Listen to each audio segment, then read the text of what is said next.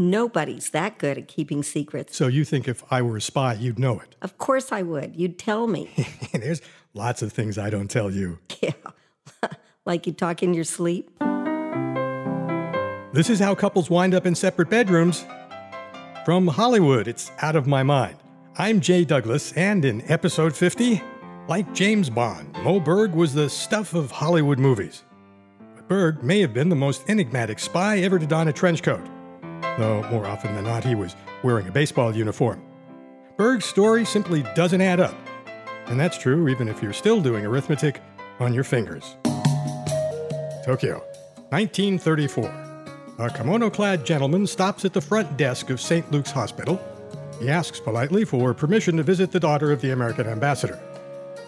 Maybe it's just me, but at a time when Japan's distrust for Americans was pointing the country toward war, I might have questioned the motives of a six foot, one inch Caucasian man dressed in a kimono wanting to visit the daughter of a high ranking American official. But I'm fussy. A few minutes later, Moe Berg stands atop the hotel, which coincidentally was Tokyo's highest building. Did he ever see the ambassador's daughter? Who knows? But as a tourist, Berg was privy to unrivaled views of the city. On the other hand, if Berg were James Bond, he had unrivaled views of the harbor, industrial areas, and possible weapons factories of a potential enemy's capital city. And that's when Berg reached into his kimono and withdrew a professional 16mm movie camera. It wasn't exactly one of M's fountain pen cameras that doubles as a poison dart gun, but it did the job.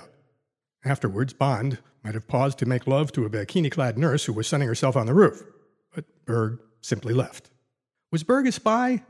Eventually, in 1943, he was hired by the Office of Strategic Services, or OSS, that's the forerunner of the CIA. But what I can say is that that was the beginning of his spy career. What is known is that Berg was both brilliant and secretive. He went through books and newspapers the way James Bond went through women. Although, like Bond, Berg could be witty, charming, and conversant on virtually any topic, he wasn't a regular at the Baccarat tables. Berg was a loner whose most impressive spy trait may have been his ability to deflect personal questions in any of the 12 languages he spoke. For 19 years, Berg bounced around Major League Baseball as a catcher. He spent most of those years in dugouts and bullpens. He rarely appeared behind home plate. You have to ask yourself, how did the guy last that long in the major leagues?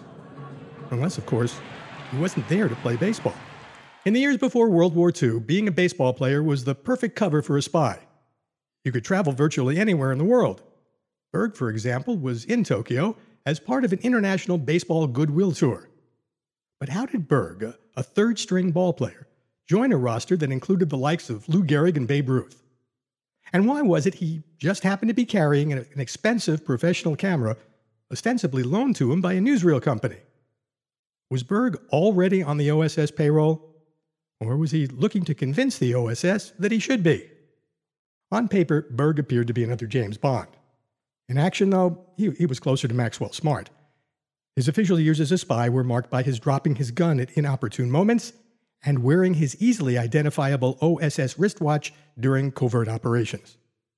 After 11 years, Berg's contract wasn't renewed. And that's where the Berg story came to an end. Or it would have if he weren't Moe Berg. In 1960, a financially strapped Berg signed a contract for his autobiography. Only the publisher, or it, it might have been the editor. Then, then, then again, there was a ghostwriter involved. Well, one or more of them thought they were getting the autobiography of Moe of the Three Stooges. Berg was furious, and he canceled the deal. His death in 1972 ended everything about his life except the speculation.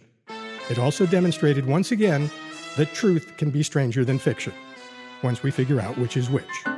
And that's the story I call Spycatcher. My thanks to my wife for promising not to take seriously anything I say in my sleep about being a spy.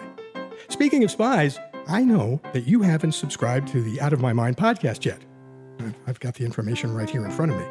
So here's the deal visit iTunes or Google Music, search podcasts for Out of My Mind, and subscribe. And get your friends and relatives to subscribe too.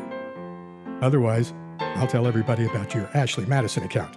You better decide before next Tuesday at 6 a.m. Eastern and you won't miss a new little known story about well known stuff. Or a rendezvous. I'm Jay Douglas, not my real name, and Out of My Mind is produced by Penny Summers and is a copyrighted feature of the Theater of Your Mind Incorporated, Hollywood, California.